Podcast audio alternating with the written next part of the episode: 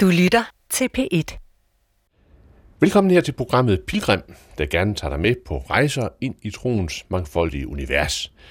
Jeg hedder Anders Laugesen, og i dag der er det blevet søndag den 21. marts.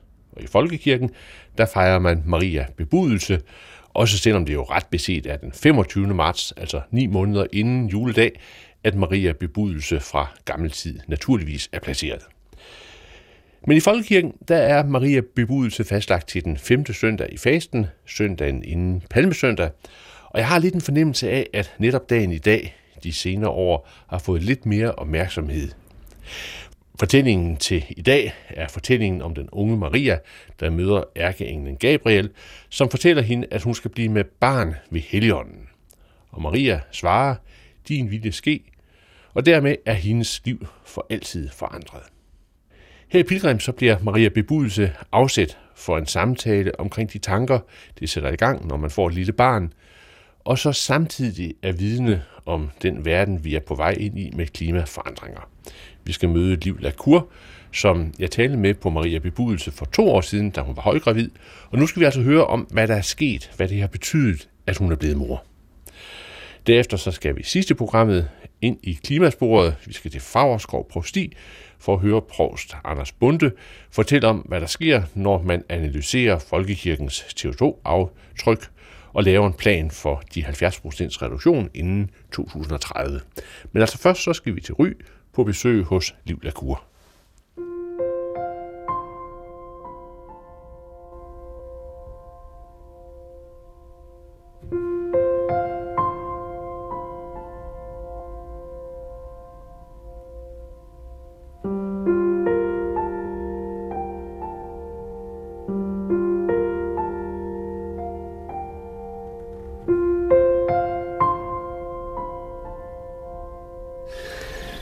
Liv Lacour, vi, øh, vi sidder her i jeres øh, dejlige have i Ry, omgivet af fugle, der flyver rundt, og det, det er sådan ligesom om foråret, det ligger lige under det hele. Sidst vi mødtes, det er for lige præcis to år siden, der sad vi i et radiostudie inde i øh, København, og du havde stor mave på. Du var Maria der på Maria Bebudelse. Øh, og nu har I fået en datter. Ja. Hvordan har det forandret livet? Det har jo været helt vidunderligt, og sikke en rejse at få lov til at være vidne til et nyt lille liv. Ja. Uh, Vilja hedder hun. Ja. Hun kom uh, ja, til verden i maj for to år siden, og uh, det er jo, det kan lyde som en kliché, men det er jo en omvæltning for, for alle mennesker, tror jeg, at blive forældre. Det er også en omvæltning, vi var meget, meget klar til. Så, øhm, så det er ikke fordi, der har været så meget, synes jeg, overraskende i det, men det har været en, på en måde en påmindelse om, hvad, hvad livet sådan for mig at se i sin essens handler om, som er kærlighed og relationer, og, øh, og taknemmelighed over at værdsætte det, der er. Og, øh, og det er hun faktisk en daglig påmindelse om, øh, fordi hun jo bare er i sit væsen øh, nysgerrig og glad. Hun er også bestemt, men, men den der sådan helt naturlige, ligesom øh, ja, glæde ved livet. Den, den inspirerer hun mig dagligt i. Ja. Og så er der noget med, at man, man, man opdager på en helt særlig måde, hvordan livet altså, folder sig ud. Ikke? Altså, der er jo fra det helt lille spæde barn, og så øh, når man vokser op, der er jo en udfoldelse ja. af, af biologi øh, og af liv og så videre. Det er forunderligt. Det er helt forunderligt. Og, og meget sigende, at vi sidder her, hvor livet også udfolder sig i haven, så, så bliver, tror jeg, det at få et barn, eller det kan i hvert fald blive, også en opdagelse af, hvor forbundet vi er med naturen. Ja. Øhm, fordi livet netop udfolder sig foran ens øjne hele tiden, og hvordan det vokser, og, øh, og det bliver meget tydeligt for mig, øh, den tætte forbindelse, der ligesom er til alt andet liv øh, i den her natur. Øhm. Hvor, hvor meget tror du, hun ligesom har med selv? Altså, hvor meget hun sig selv, og hvor meget, hvor meget hun ligesom et, et, et, et, et væsen, der så formes af, af jer og det, hun møder? Ja, det er jo verdens bedste spørgsmål, ja. Anders. Det, og det, det giver virkelig stof til eftertanke. Ikke? Det der med, at hun er biologisk set halvt mig og halvt min mand, og så er hun jo fuldstændig sig selv alligevel. Ikke? Og, øh, ja, og vi kan forme hende, og, og hun bliver påvirket af den verden, hun lever i, og så har hun også bare noget, der er, tror jeg, et eller andet sted uformeligt, eller urørligt, eller og det kan man, det vil nogen kalde en sjæl, eller en, en essens, eller en bevidsthed. Det, jeg tror ikke, det er ikke så vigtigt for mig, hvad det er, men det er en, en opdagelse af, at der er noget, hun har med sig, som, som vi ikke kan forklare. Jeg, jeg synes, de der sådan små øh, børn, altså noget, der er fantastisk der, det er, at man, man tydeligere, end når vi sådan bliver øh, mm. voksne og så videre, ser, at, at der både, som du siger, er noget, øh, der, der er noget, der hører evigheden til ja. de små børn, ikke? Ja. Og så er der noget, der er dem selv. Altså det synes jeg er forunderligt, og, og, og at man, man, man fornemmer det der, ja, evigheden, eller det kollektive, det fælles i det lille barn. Mm. Ja, det er meget, meget fint sagt, mm. ja, den der evigheden. Øhm. Hvordan oplever du den dimension i, i jeres lille datter? En, øhm, oh, det, der, det, det skal jeg lige finde de rigtige ord ja, for. Ja. Øhm, det er jo på mange måder mere en, en fornemmelse, eller en sansning, eller... Jamen, jeg tror, det, det stærkeste udtryk, det, det er jo så egentlig i relationen til hende. Så, så ikke kun i hende, i hendes væsen, men, men i den kærlighedsrelation, der er. Og, og, og, og, og opleve dagligt, øhm, ja, hvad det vil det sige at elske et andet menneske så mm. ubetinget højt, og, ja. og blive ramt af det, og mærke det fysisk, sådan, altså helt, helt ind i knoglerne. Ikke? Ja. Eller sådan, det er jo på en måde også en del så af evigheden. Ja. Altså, at der er noget her, der, der er så meget stærkere end, end det, som er en, en fysisk verden, som har en, et start- og et sluttidspunkt. Mm. Altså, øhm, ja, det der med, altså, det, det er sagt, der er ikke noget som, som små børn, der, der, der, der lærer os forbundethed. Vel? Nej, lige præcis. Altså, og virkelig oplevelsen af, at vi er i kraft vi er i kraft af hinanden, og, og det er det, der giver, der giver mening.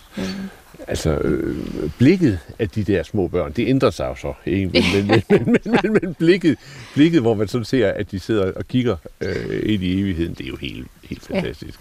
Ja. ja, det er jo helt særligt i starten, ja. Hvor, ja. hvor der er den der oplevelse af, at der endnu ikke er en, en personlighed nærmest. Ja. Det, er, det er en ret særlig tid, som, som vi virkelig også nød.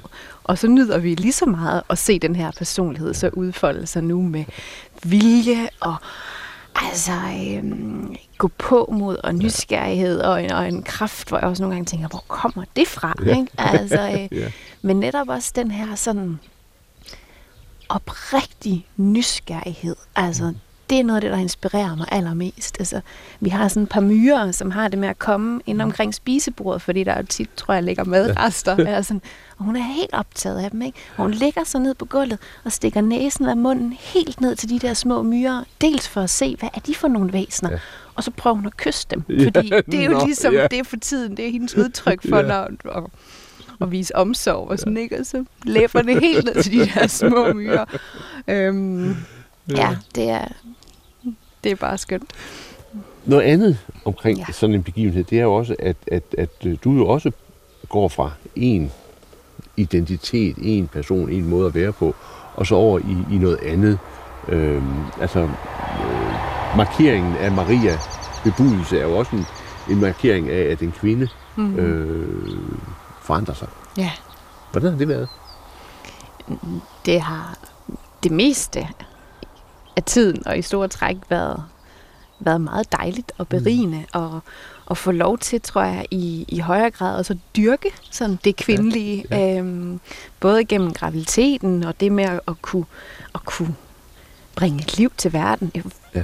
Fuldstændig ubeskriveligt hårdt at føde. Ja. Og samtidig er det helt vildt forunderligt. Altså, øh, og jeg har faktisk aldrig i mit liv jo været heller så stolt af noget som hun på den fødsel. Der var virkelig en oplevelse af at være empowered, eller være, og kæft, en kraft, jeg ikke anede, jeg havde. Øhm, og, og også så sidenhen, øh, det kræver også nogle gange nogle ekstra kræfter og ressourcer, øh, når man ikke får sin søvn eller, eller andet. Øhm, men det der med, at, at det igen er kroppen, der så meget på en måde viser mig vejen, ja. og, og, og, og arme og have den her fysiske nærhed med et lille barn, det, der, det tvinger en ind i et andet tempo, ja. som jo så, i hvert fald i, i, i vores forstand også er forbundet mere med, med det kvindelige. Ikke? Mm. Altså en, en, en mere sådan netop øh, cyklisk og, øh, og rolig sådan tilgang til Mm. verden. Øhm, Men, men jeg tænker også, også liv, det, det der med, at man, man ikke længere på samme måde er sig selv. Ikke? Altså, ansvar kunne være et ord, men, men, men øh, forbundethed kunne være et andet ord. Men den der oplevelse af, at man, man ikke på samme måde længere har rådighed over sig selv. Ja. Ikke? det er jo meget, meget tydeligt hele tiden, ja. at der er alt, der er, fordi hun så stadig er så lille, ikke? er hele tiden anden, der, der på en måde sætter i, i høj grad sådan præmisserne, eller sådan for, ja, Ja. for hvordan jeg prioriterer min tid. Øhm, men, men det føles meget naturligt. Mm. Eller der, det er ikke, jeg synes ikke, det er en kamp, og øh, jeg, jeg savner alene tid, jeg savner kærestetid, jeg savner mm. venindetid, jeg savner selvfølgelig noget af alt det andet, og det er også det mest naturlige i verden, at, at det er sådan her jo i en periode, Ja. og, og allerede nu, inden for få, der er jo ikke engang gået to år, kan jeg jo også se, hvordan det hele tiden på en måde er en, er en proces også væk fra det igen. Mm. Altså, øh, hun bliver mere og mere selvstændig, Mm. og får mere og mere lyst til også at stå på egne ben. Ja. Ikke? Så, så jeg tror, det der med at kunne danse med det, Mm. øhm, og at ting, der er intet, der ligesom er, er på det samme, Mm. den samme måde hele tiden. Men, men en fødsel af, af et lille barn bliver jo sådan en form for prisme, ikke? en Mm. form for katalysator. Nu har du nævnt nysgerrighed og forbundethed og kropslighed Ja. og kærlighed og så videre. Ikke?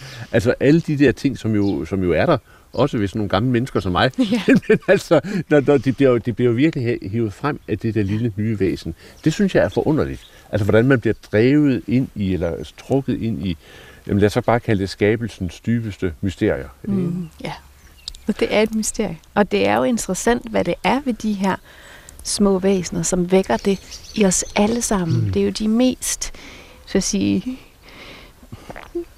ellers øh, forstenede øh, mennesker, der Mm. bliver berørt af, af, af sådan nogle små børn. De, de vækker, tror jeg, noget helt grundlæggende, ja, øh, kollektivt mm. i os, som er den her sådan forbundenhed eller samhørighed. Øhm, og ja, Og nu sidder vi jo så herude i jeres dejlige have, og vi er omgivet af fugle og myrer og hvad Ja. der ellers er. Ikke? Øhm, og du har som dit store interessefelt og dit arbejdsfelt øh, det med klimaet og klimaforandringer. Ja. Øhm, jeg tænker på, når man taler om forbundethed, altså den forbundethed, som vi oplever i forbindelse med vores små børn, Mm. er det så den samme forbundethed, der, der er i spil, når vi sådan kigger ud på, nu sidder der en due deroppe i, i træet. Og, altså ikke det mest charmerende nej, fugl. Nej, det er det øh, måske ikke, men, men jo, men Ja, altså, ja. selv at være forbundet med, det er man måske ikke det er det. Ja. Ja. Jamen. Men det tror jeg faktisk. Og jeg tror på en måde, det er det, der er, der er gaven i så at kunne, kunne blive forældre og opdage den forbundenhed i en konkret relation. Det er, at man også kan få en lille snært af noget, der er større, eller noget, som rækker ud over den konkrete relation. Øhm, og, og jeg tror virkelig, altså lærdommen eller visdommen i det er, at vi forstår godt med børn eller med andre nære relationer, at vores handlinger har konsekvenser, mm. og at vi påvirker hinanden. Og det er som om, vi har glemt det i den større, kan man sige, så fællesskab, som er med, med kloden, som mm. er jo helt grundlæggende vores hjem. Hele ja. det her økosystem, der er lige så forunderligt og, og øhm, forbløffende og genialt. Altså det er jo for mig at se, at naturen i sin essens, det er jo den her kreative livsorganisme. Mm. Og, og det kan man måske gennem relationerne få en, få en snært af, eller blive mindet om. Øh, det, det har det i hvert fald gjort for mig.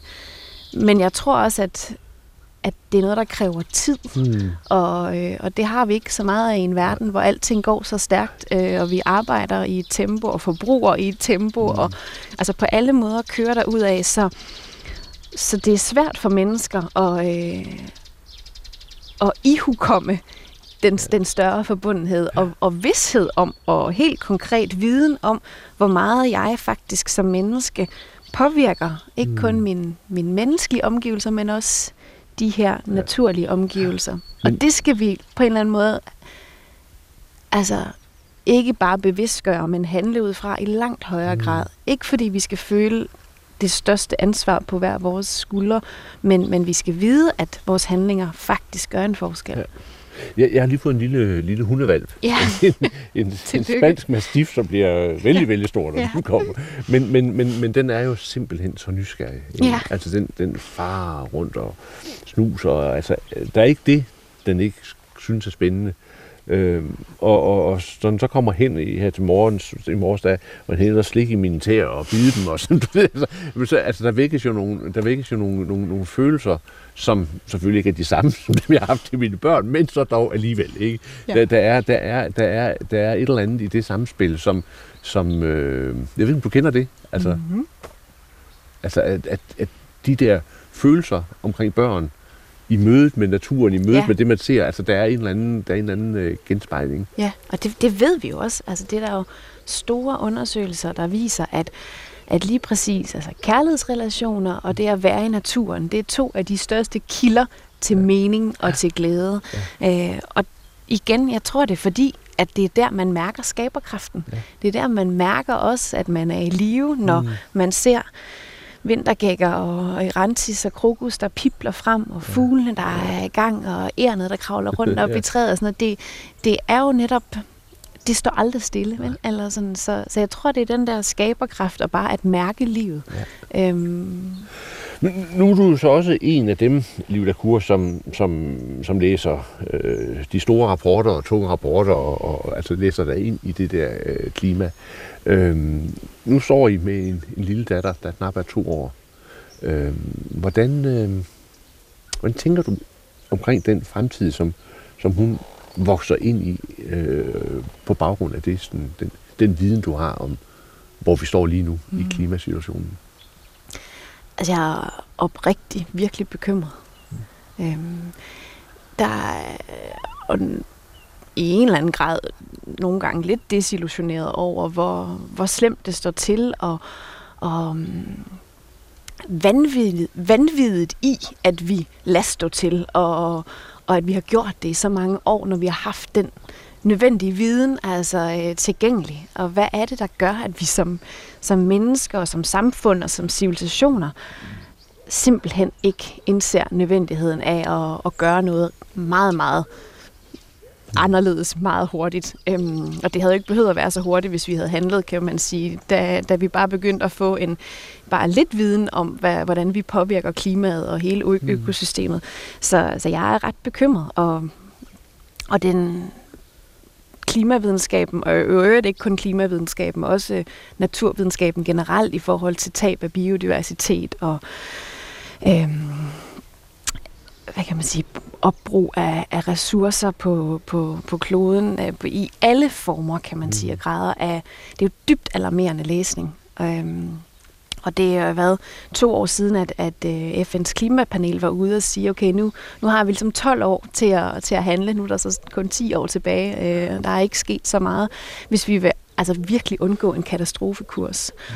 Og det groteske er, når man kigger på de her store rapporter, helt tilbage til, til 70'erne, de er alt for konservative eller alt for optimistiske.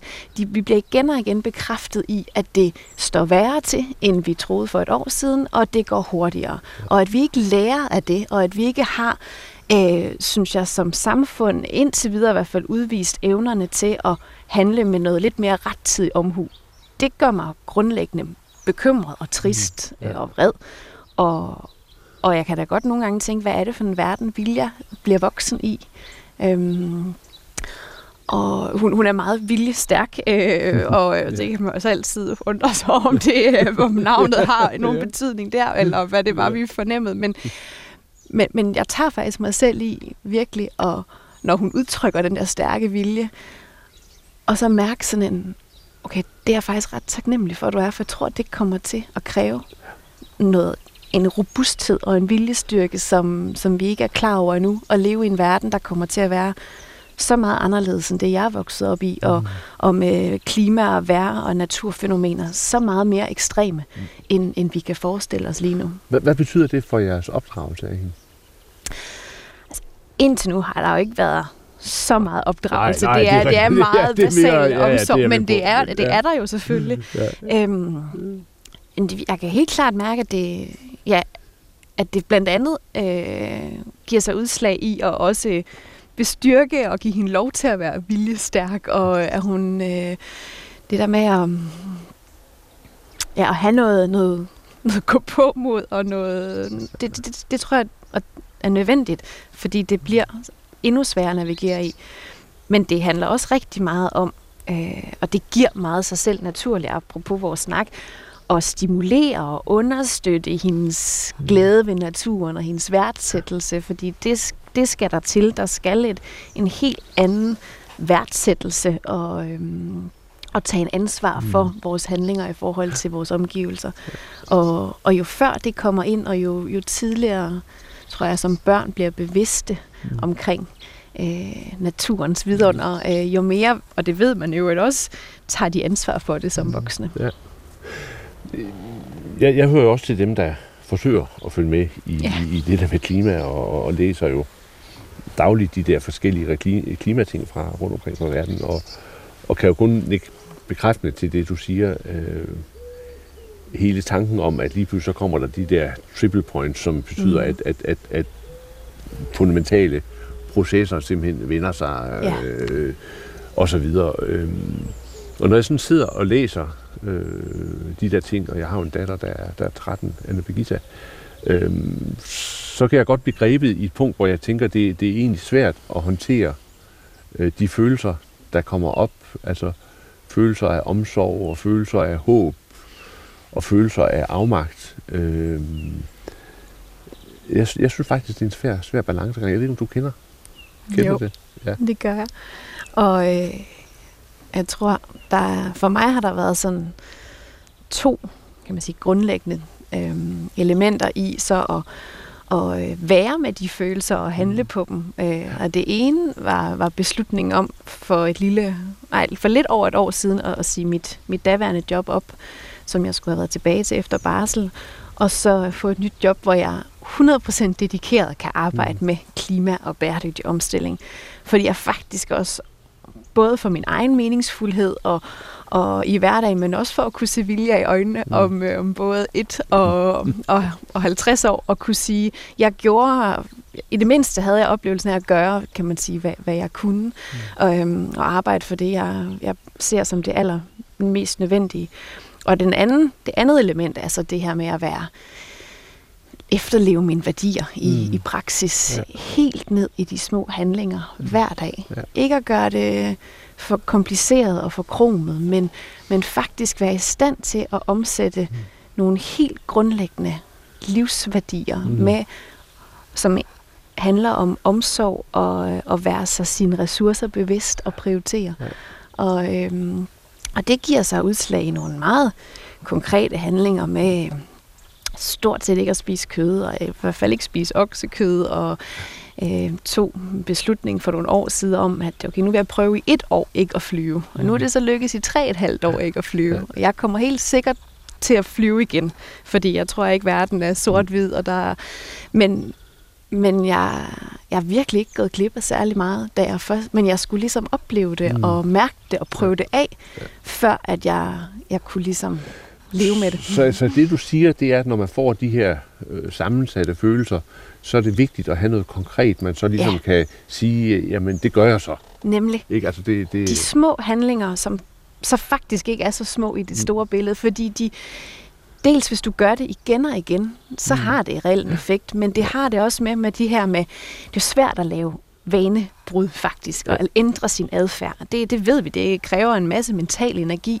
Men når du først er lykkes med det, så bliver det jo en ny vane. Og så ved vi faktisk fra ret meget spændende forskning, at en grøn vane har det med at afføde nye grønne vaner, ja. fordi det bliver integreret mm. i din livsstil, ja. helt ned i den daglige, de daglige gøremål og i ja. hverdagen, fra affaldssortering og, ja. og mere plantebaseret mad til at skabe mm. biodiversitet i haven. Altså tingene begynder at hænge sammen. Ja. Det giver ikke mening at, at for mig at se prøve at, øhm, at gøre noget på et område i mit liv, hvis alt det andet så hælder bagud, mm. så kommer der også ind i mig en, en kløft. Mm. Altså, så, ja. så, så det selv inde i mit lille og vores lille families liv, så spreder de her grønne handlinger sig som ringe i vandet. Men det gør de jo også i de, med de mennesker, vi interagerer mm. med. Du, du arbejder egentlig med at, at, at, at prøve at organisere fællesskaber ja. omkring sådan noget i det konkrete. Ikke? Ja. Og lige nu, der er det lige før, der sker noget, noget stort i Aarhus. Ja, det er... Aarhus Kommune har jo heldigvis et mål om at være CO2-neutral i 2030, og, og en af de måder, som, som vi så øh, arbejder med det på, og det er noget nyt, det er at virkelig at, øh,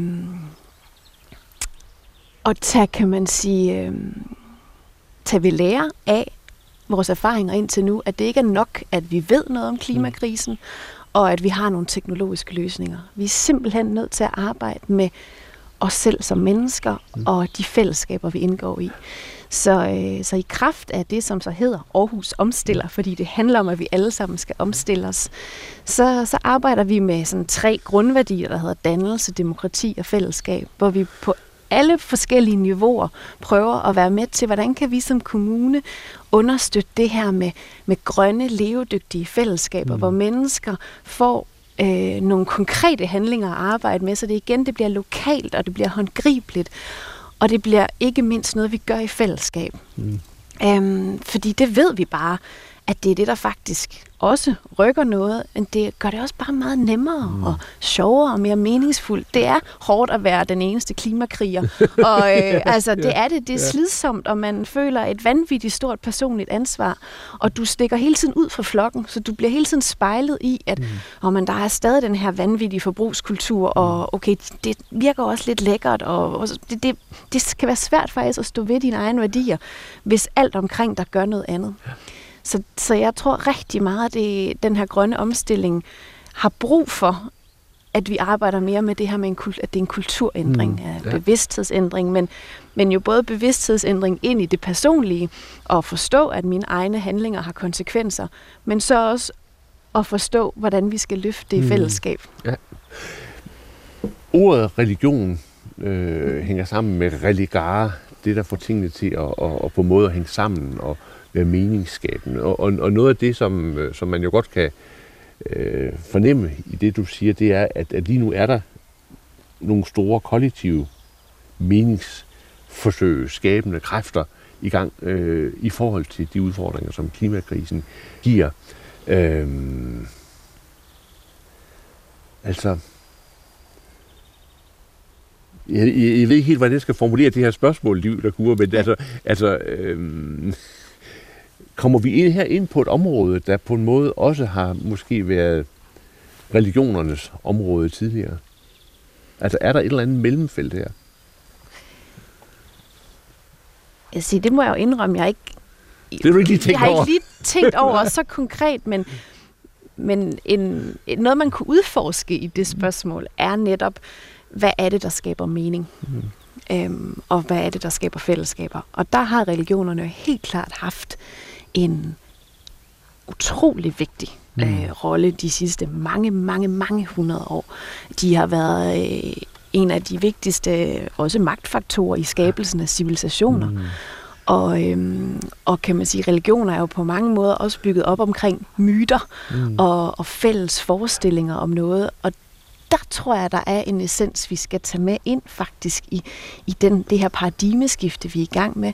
Vi skal have nogle fælles fortællinger og nogle fælles forestillinger om det bæredygtige samfund, som også er meningsskabende. Mm. Og som ikke kun handler om CO2 og teknologi og energiøer og CO2-afgifter, det er helt ærligt ikke særlig meningsskabende. Det mm. vækker ikke særlig mange følelser i mig, og, og det bliver noget teknisk og noget abstrakt det er nødvendigt, og vores, kan man sige, digitale og fysiske infrastruktur skal, skal være på plads for, at vi kan lykkes med det. Det er bare overhovedet ikke tilstrækkeligt. Vi bliver nødt til også at have det, som jeg så kalder en kulturændring, og du, du, du kunne godt du kunne kalde det noget, der, der har en mere religiøs øhm, tone, men jeg tror, essensen er det samme, at det handler om noget grundlæggende eksistentielt. Mm, yeah. Det er en, et eksistentielt spørgsmål, hvordan jeg også vil leve i den her verden, og hvordan vi sammen vil leve. Mm. Ja, fordi i det øjeblik, man, man, man på en måde lægger øh, religionen som institutioner og som dogmer til side, og har religion som et mere sådan flydende begreb af det, der skaber mening og skaber øh, ja, fællesskab ja. osv., så, så kan man jo sige, at, at nogle af de elementer, som, som jo traditionelt har indgået i øh, religionernes verden, er jo nogle af de elementer, som, som jeg i hvert fald ser i noget af det, der sker i klima, skal vi kalde det klimabevægelsen, den, mm. ikke, ikke, ikke, ikke den tekniske, politiske del af den, men, men den anden, altså forbundethed, ja fællesskab, kærlighed. Nu sagde du skabelse, ikke? Altså øh, tanken om, om, hvad det vil sige, at noget er skabt og unikt, ligger jo sådan dybt i, i hvert fald i nogle religioners øh, kerne. Men det er jo også noget, der er sådan den der forundringsting, som, som også ligger, øh, ligger som måske et råstof øh, i, i forhold til det at gå ind i klima, klima, klimakampen, eller hvad skal det Ja, helt sikkert. Og håb. Og det er jo noget af det, det religioner ja. i mm. den grad, eller det at være et religiøst menneske, det giver mennesker håb. Og, og det har vi også brug for, og jeg har brug for det, fordi hvis jeg kun kigger på klimavidenskaben, ja. så er det svært for mig at være håbefuld. Men det er lige præcis alt det andet her, der mm. giver mig håb. Ja. Det, det er det, der ja, det er det, der giver mening, og det er det, der gør, at jeg øh, også har lyst til at, at jeg havde lyst til at sætte et barn i verden, yeah. og også har lyst til at sætte et barn mere yeah. i verden øh, på et tidspunkt. Øhm, det er håbet om, at, at vi alligevel, trods de synes jeg, alarmerende og katastrofale, kan man sige, udsigter, der er, og hvor noget af det, tror jeg, er, er, der er vi ligesom, vi er forbi de her tipping ja. points. Det, i forhold til, hvor meget arktisk smelter og mm. så videre. Men, men der er stadig noget i forhold til, hvem er vi, eller hvem er vi som mennesker? Hvad er vi øh, i stand til at lykkes med, mm. når, når vi finder ind til det, der virkelig betyder noget, og så ja. gør det sammen. Ja. Um, og jeg kommer, øh, kommer til at tænke på... Øh, på Kai Munks øh, digt, og siden mm. sang jo Den Blå Anemone, som blev skrevet under 2. verdenskrig, og nu sidder vi også her, og det er snart anemonetid. Ja. Øhm, og til allersidst i sidste øh, vers, så, øh, så har han i øvrigt lige skrevet noget om en evighed af håb. Øh, det kan jeg ikke huske. Ja. Men så kommer der det her med, øh, at og så bøjer jeg mig der mod jord, ja. og stryger ømt dit silkeflor. En fli af nådens trone, du lille anemone, hvor er din skaber stor. Og bare mærk det. Ja. Altså for nogen af den skaber, for Kai Munk var den skaber en Gud. Øhm, og jeg tror for mig er den livet, eller mm. Gaia, som kloden også nogle gange kaldes. Altså, det er den skaberkraft og den livskraft, mm. øhm, som vi bliver nødt til at mærke igen i langt højere grad, end, end vi har gjort i et et samfund, der har bullet derudad. Mm. Øhm, så, øh, så hjælp hinanden med at kunne mærke det. Ja. Og det tror jeg kun, vi kan gennem fællesskaber. Mm. Øhm.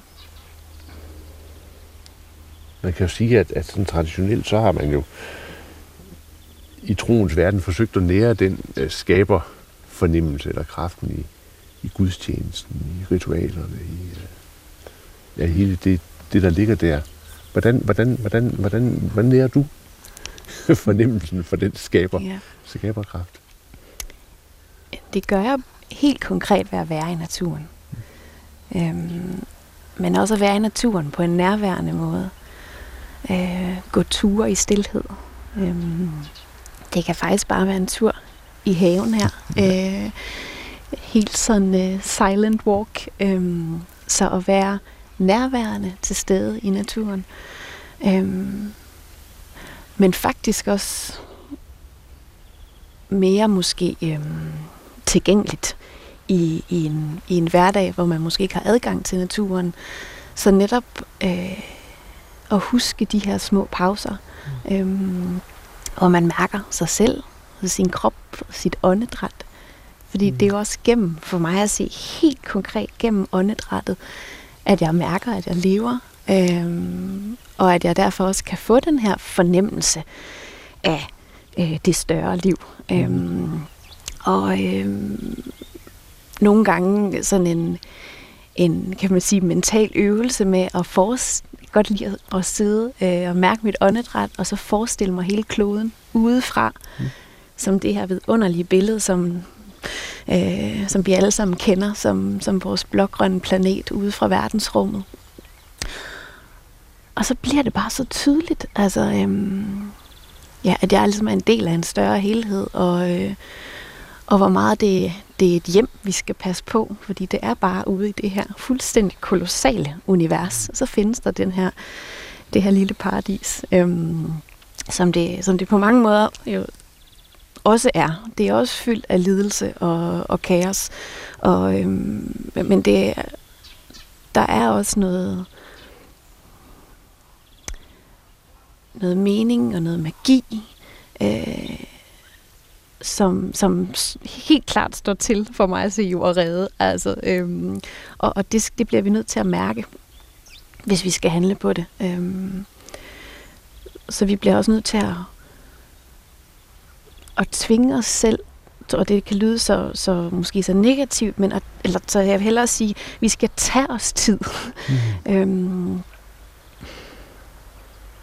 ja, tage os tid til at, at, at huske, hvad der, hvad der virkelig betyder noget i livet, og øh, om at være til stede i det.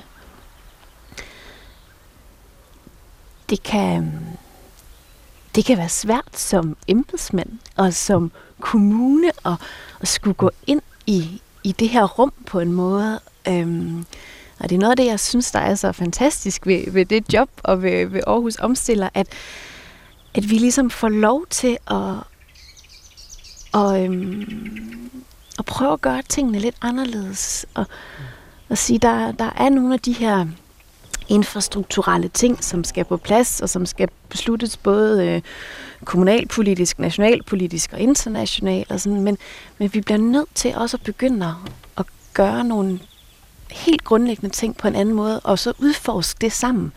Og finde ud af, hvordan vi hjælper hinanden til at, at mm. lave de her vaneændringer, mm. som kan skabe ringe i vandet, og øh, have en reel snak om det arbejdsliv, vi indretter, og øh, det forbrugssamfund, vi har, hvor der ikke er særlig meget tid til at mærke magien, mm. eller egentlig være sammen i fællesskaber, fordi vi har så travlt og hurtigt for, for nok i vores egen hverdag. Øhm, så derfor handler det også om, at vi skal skabe rammerne for, at det så kan opstå. Øhm, vi kan jo ikke diktere det, men, men vi kan faktisk godt være med til at gøre det muligt. Liv der kur. Hvis vi nu skal være det konkrete. Ja. Hvad så? Hvad er det, vi skal gøre? Hvad er det, I kan i Aarhus? øhm, det, det er vi jo ved at finde ud af, og det er vi faktisk ret ydmyge omkring, mm. hvad det er, vi kan. Men vi har øh, nogle rigtig spændende, kan man sige, indsatser i gang, hvor vi øh, først og fremmest baserer det på viden. Så vi tager alvorligt, hvad man ved fra psykologien og fra sociologien og ja, samfundsvidenskaben generelt, øh, hvad der skal til, hvis mennesker skal lave adfærdsændringer. Så vi har nogle klimapsykologer, som vi samarbejder med i forhold til at, og, øh, at blive endnu skarpere på, hvad det er, der faktisk gør en forskel, hvis man skal lykkes med at ændre sine vaner. Og, øh, og, og det er jo, kan man sige, meget på sådan et konkret, individuelt plan. Hvad kan jeg gøre i min hverdag, i min familie, i mit liv? Øhm, det prøver vi at gøre vidensbaseret, og så prøver vi at gøre det så let tilgængeligt for borgerne som muligt gennem øh, adfærdsdesign og nudging og øh, øh, digitale øh, redskaber, som faktisk øh, kan hjælpe mennesker til at kortlægge, hvor har jeg nogle, øh, nogle CO2-udfordringer, og hvor vil jeg gerne gøre noget, mm. og så bliver jeg hjulpet skridt for skridt til, til hvad jeg faktisk kan gøre. Det er sådan et mm. helt projekt, som, som hedder Klimasind og mm. Vanebrud. Og det er det her med, hvordan kan vi skabe en bevidsthed, altså et klimasind, mm. og så faktisk lykkes med nogle konkrete vanebrud og fastholde dem. Det, det er et af vores helt store indsatser i år. Og det er en øvebane, det er et udviklingsprojekt, fordi jeg kender i hvert fald ikke til nogen kommuner, der har prøvet at arbejde på den måde før. Så, så det er vi også meget ydmyge omkring. Øhm, og så, øh, så det kan man sige sådan det ene ben, og det andet ben, det er det her med de lokalt forankrede fællesskaber øhm, i Aarhus, men det kan jo være på hele kloden. Altså, hvad skal der til for, at at de kan opstå, og de kan blomstre og spire, og så skal de jo have lov til at gøre det, der nu er meningsfuldt. Om det er at lave øh, fælles transportordninger og delecykler og delebiler øh, i, i et område, eller det er at dyrke grøntsager sammen i byhaver, eller, eller hvordan man på forskellige vis vil, vil, vil bytte tøj og dele, dele sine materielle goder det er der ingen, der, det skal jeg ikke diktere eller bestemme på nogen måde, men, men jeg og, og an, de andre i Aarhus omstiller kan, kan har, vi har nogle redskaber, og vi har nogle muligheder for faktisk at understøtte, at det kan lade sig gøre. Og det skal vi i gang med i endnu højere grad. Hvad var det dog, der skete? Mit vinterfrosne hjertes kvarts må smeltes ved at se det den første dag i marts. Hvad gennembrød den sorte jord og gav den med sit sølvblå flor et stænk af himlens tone. Den lille anemone, jeg plantede der i fjor. På Lolland jeg den hentede et kærtegn fra min fødeø, så gik jeg her og ventede og tænkte, den må dø. Den savner jo sit skovkvarter, sin lune luft, sit fede ler i denne fjende går min anden måne jeg ser den aldrig mere. Nu står den der og nikker så sejr selv i Jyllands grus Ukuelig og sikker. Trods ensomhed og gus Som om al verdens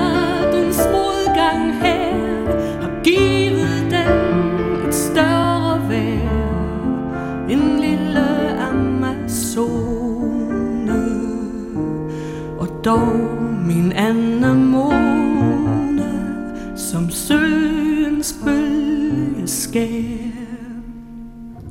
For den rene farve, den er mig som en vorens dåb, den lader mig nyfødt arve en evighed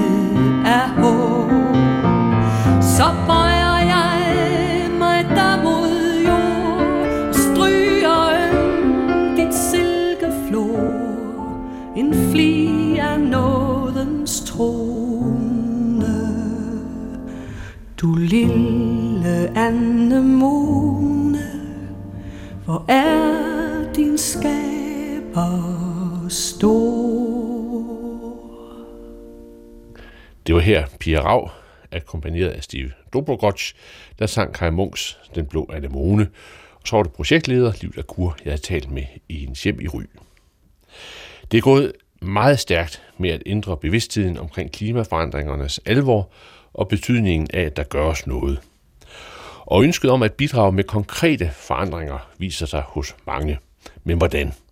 Hvad kan man selv gøre, og hvad skal de store systemer og institutioner bidrage med?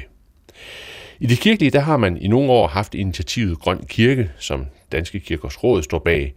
Det er en organisation med mange forskellige kirkesamfund som medlemmer, og inde på hjemmesiden Grøn Kirke, grøn stavet med O, der kan man se mange forskellige former for forslag til konkrete grønne tiltag, både sådan helt konkret ind i, hvordan man kører en kirke, men også forslag i form af gudstjenester, pilgrimsvandringer osv. Et andet initiativ, der er taget i en kirkelig sammenhæng, det er taget i Fagerskov Prosti, hvor man for nylig har udarbejdet en meget systematisk rapport, der ser på provstiets CO2-situation og kommer med helt konkrete forslag til, hvad man kan gøre, hvis Fagerskov Provsti skal lave en 70% reduktion i CO2-udledningen inden 2030. Jeg har besøgt provst Anders Bunde på hans kontor i Hasten. Anders Bunde, man taler om, at vi i 2030 skal nå en 70% reduktion i vores CO2-udledninger. Hvor stor en udfordring er det i en folkekirkelig sammenhæng? Jamen, det er jo en kæmpe udfordring. Altså, det er jo en kæmpe udfordring. Det var meget interessant, øh, da vi øh, begyndte med problemstillingen her, hvor meget der egentlig skal til for at nå et reduktionsmål på, to, øh, på øh, 70 procent i 2030. Helt enormt meget. Ja, for nu sidder vi med en, en rapport, øh, Inspiration til begrænsning af CO2, øhm, og, og der er det hele jo altså virkelig brudt ned i små detaljer, og små overraskende detaljer, øh, og man får jo sådan den der fornemmelse af, at det er de mange begge små. Jamen, det er simpelthen øh, de mange begge små. Altså, øh, den første del af det her er jo at finde ud af, øh, hvor meget har vi egentlig ansvar for i sådan et prosti Ja. af reduktion, mm. ikke? Og øh, afsættet tog vi jo sådan set i, at, øh, at der jo øh, efterhånden lå mange tilkendegivelser, øh, FN's klimamål og, og alle andre øh, og politiske signaler omkring det her, ja. der, der signalerer, at det vil vi, det skal vi nå som samfund. Men spørgsmålet er, hvad, hvad skal jeg gøre her, hvor jeg er? Og derfor handler det meget om i første omgang at få identificeret, hvor stor, øh, hvor stor er vores aftryk, CO2-aftryk. Hvor, hvor, hvor stort er kirkens sådan aftryk? Sådan, Jamen altså, folkekirkens aftryk er cirka en promille. Ja. Øh, og øh, hvis vi ser på Favreskov Prosti, så ligger det på omkring øh, 1000 tons Ja. CO2 mm. om året. Ja. Det kommer lidt an på, hvordan vi øh, regner på det. Altså hvis vi ser på øh, sådan det driftsmæssige perspektiv, mm. så, så ligger det vel på en 800-900 tons. Ja. Men tager vi byggeri med og den slags, så bliver det noget større. Ja. Og, og der har du så gjort det, eller I har gjort det, at I har lavet en, en rapport, hvor I så simpelthen har gennemgået alle mulige forskellige ting, øh, for at finde ud af, hvordan, hvordan kan man, hvordan kan man øh, få tingene ned. Hvad er de største øh, potentielle bidrag, som sådan et prosti som, som Fagerskov kan, kan gøre? Jo, men altså, der er jo, der er jo selvfølgelig i udgangspunktet det, det, vi kalder for de lavt hængende frugter. Hmm. Altså, det er jo energikilderne. Det er jo ud med oliefyrene, ind med noget luft øh, til luft, varmepumper og jordvarme og den slags. Det er jo en, det er jo en vigtig øh, del af det, energipærer og alle de der. Isolering. Og isolering i, i den grad. Det er jo de lavt hængende frugter. Men det er jo kun et skridt på vejen. Og det er jo det, vi får identificeret, når vi sådan graver os ned i, altså de enkelte tiltag, hvor, hvor meget repræsenterer de i reduktion. Ikke? Ja, fordi man kan jo, man kan jo se, at, at for eksempel det der med udskiftning af varmepumper, altså varmepumper osv., det er jo sådan, øh, altså det er jo, ikke, det er jo ikke det, der løser det hele. Hvorimod, hvis man nu tager 10% af den jord, som Fagerskovs prosti øh, ejer og udlægger til skovrejsning, så får man næsten, altså får man 5,5% øh, reduktion, ikke? Ja, og det er jo det, der er det spændende i første omgang. Det er jo for at analysere på, hvad repræsenterer de forskellige ting. Og netop det, altså kirken er jo også jordbesidder, det er de jo også i Favreskov. Og der er jo også nogle lavbundsjord, og det er jo noget af det, der virkelig repræsenterer noget. Og øh, der handler det jo om at få trukket de der lavbundsjord ud af, af, af konventionel drift. Ja. Ikke? Og, øh, og, og det, det handler jo også om øh, nogle holdninger og nogle positioner mm. hos menighedsrådene. Ja, og, og beplantning på jordene. Altså, øh, Ja, skov- skov. Ærejord, der bliver så erstattet med, med skov, ikke? Ja, skovrejsningsprojekt. Ja. Altså, der er allerede her øh, konkrete tiltag lige præcis på det. Mm. Og det er jo... Øh, det er jo en, øh, det, er jo, det, det genererer jo mere end CO2-reduktion. Altså, der er jo også noget, der hedder biodiversitet, mm. øh, som også er interessant i den her sammenhæng. Ja. Og, og så er der nogle, nogle ting, som virkelig, jeg synes, er øh, altså fuldstændig overraskende. For eksempel det, at man, øh, man begynder at, hvis man begynder at erstatte spagnum med andre komposttyper, ikke? Det vil give halvanden procent. Ja, Eller for Jamen altså- de der, de der sterinlys, det var jeg slet ikke klar over. Ja, Man kan- olielamper. Ja, olielamper. Øh, Jamen altså, det, det, det, det der jo er simpelthen så interessant her, det er jo, at, at det er så overraskende, ja. når man øh, graver sig ned i materien, hvad det egentlig er, der genererer et, øh, et, et, et udslip af CO2. Altså sådan som, som øh, spagnum. Altså, jeg har jo ikke forestillet mig, at to kilo øh, spagnum repræsenterer lige så meget som udslip som lidt olie. Nej, Det er jo interessant. det er virkelig, det er virkelig Ikke? interessant. Og, Så det er, jo, øh, det er jo med til at bevidstgøre en om, altså hvor er det egentlig, vi så kan gøre noget. Mm. Hvor, hvorimod sådan noget som, det overrasker mig så, at, at, at for eksempel, hvis man nu forestiller sig, at de fik elbiler og kørte i elbiler, det ville egentlig ikke være et helt store bidrag. Altså det, det ligger sådan, øh, altså øh, benzin- og dieselbiler er delvis erstattet med, med elbiler, altså 75 procent. Det er sådan næsten på, på niveau med spagnum. Ja, ja, ja. Ja, ikke? Jo, jo, Altså, sådan jo, er jo. Det, der er mange ting, der Jo, der er mange ting. Altså, elbiler er jo, øh, det er jo også en af de ting, der ligger lige i pipelinen, ikke? Men der er jo også, øh, der er også, der er også anbefalinger om, hvis det er cykle noget mere. Ja, Ikke? ja, ja. ja præcis. Så der er, der er, der er virkelig, der er jo 36 forslag, øh, konkrete forslag i den der klimarapport. Øh, Og, og det dækker jo alt fra papir til madspild til olielamper til... øh, Og så jo altså, hvis vi skal nå fuldstændig i mål, øh, så viser det sig jo, at, øh, at, at vi faktisk også skal have fat i nogle ting, der udfordrer kirkens sådan konventionelle tilgang til brug af kirkens midler. Solcellepark for eksempel, ikke? Ja, hvis I etablerer en solcellepark, ja, så kunne det bidrage med 10 procent, tror Ja, jeg det er, sådan ja, jeg husker det ja, er. Øhm, nu kan jeg så sige, Anders Bunde, du har lavet en rapport her, ikke? Inspiration til begrænsning af CO2. Hvor, hvor, hvor stor er øh, chancen for, at det her det så bliver gennemført? Fordi vi har jo en folkekirke, der er på mange måder decentral med sovne og så videre, øh, som er organiseret ind i provstiet. Hvor, hvor, hvor, hvor, hvor, hvor, hvor lige er linjen fra provsten, der får lavet sådan en rapport, og så siger, at det bliver gennemført? Jo, men altså, øh, det er jo helt oplagt, at øh, det her rykker ikke en meter, hvis ikke den enkelte ude i alle hjørner af sådan et prosti, medarbejder, meningsråd tager ejerskab til det. Mm. Jeg synes, det er fantastisk godt, at vores biskopper sådan centralt signaleret, vi er med på den her. Men øh, folkekirkens drift, det handler om meningsrådene, det handler om medarbejderne, og løfte nedefra. Og det, der har været det helt enormt opløftende med den her klimarapport, det er det, hvordan den er blevet taget imod mm. af meningsrådene og medarbejderne. På formandsmøder for eksempel. Ikke? De klappede i hænderne. Der var simpelthen en, en, en begejstring over, og meget konkret at komme i gang. Alle føler et ansvar for det her i dag. Og det tror jeg, øh, der er sket et ryg i de senere år. Altså at man ude i alle hjørner faktisk af det her land, har en forståelse af, at vi er nødt til at gøre noget. Mm. Tror du, der er en særlig symbolværdi i det, at folkekirken går ind i, i sådan et arbejde? Altså, altså jeg, jeg synes jo, det er, er helt oplagt, at øh, folkekirken skal... Øh, det handler jo helt elementært om at tage vare på hinanden. Ja.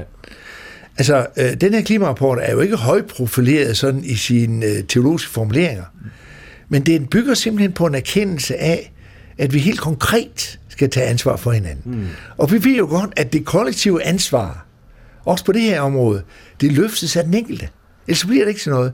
Og det er jo også en pendant lidt til corona lige nu, ikke?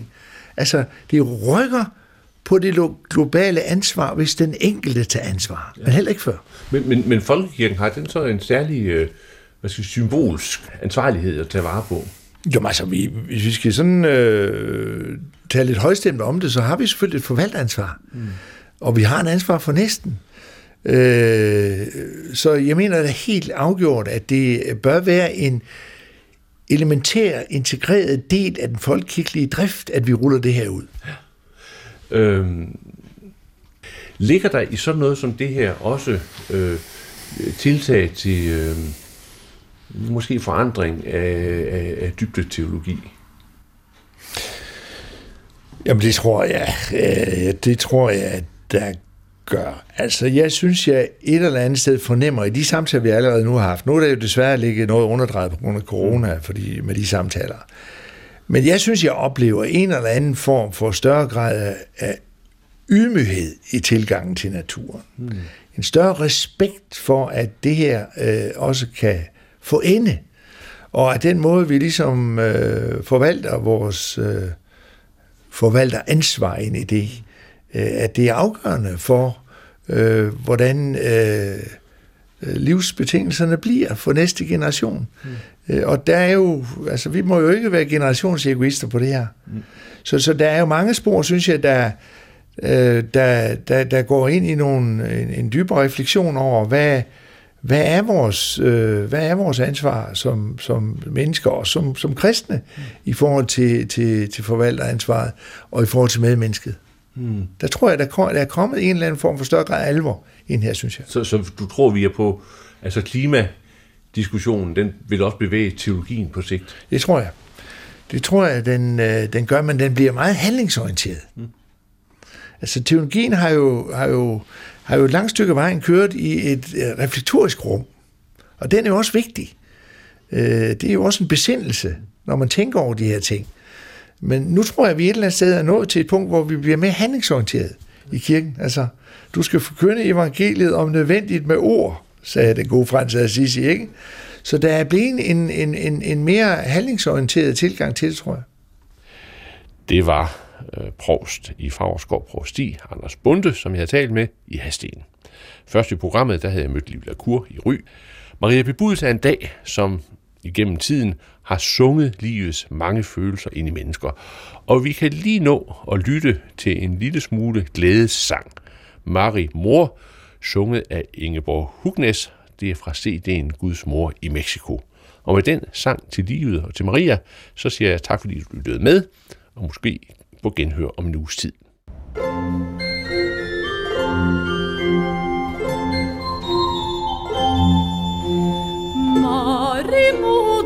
viskrar vinden trö i eng med ljus.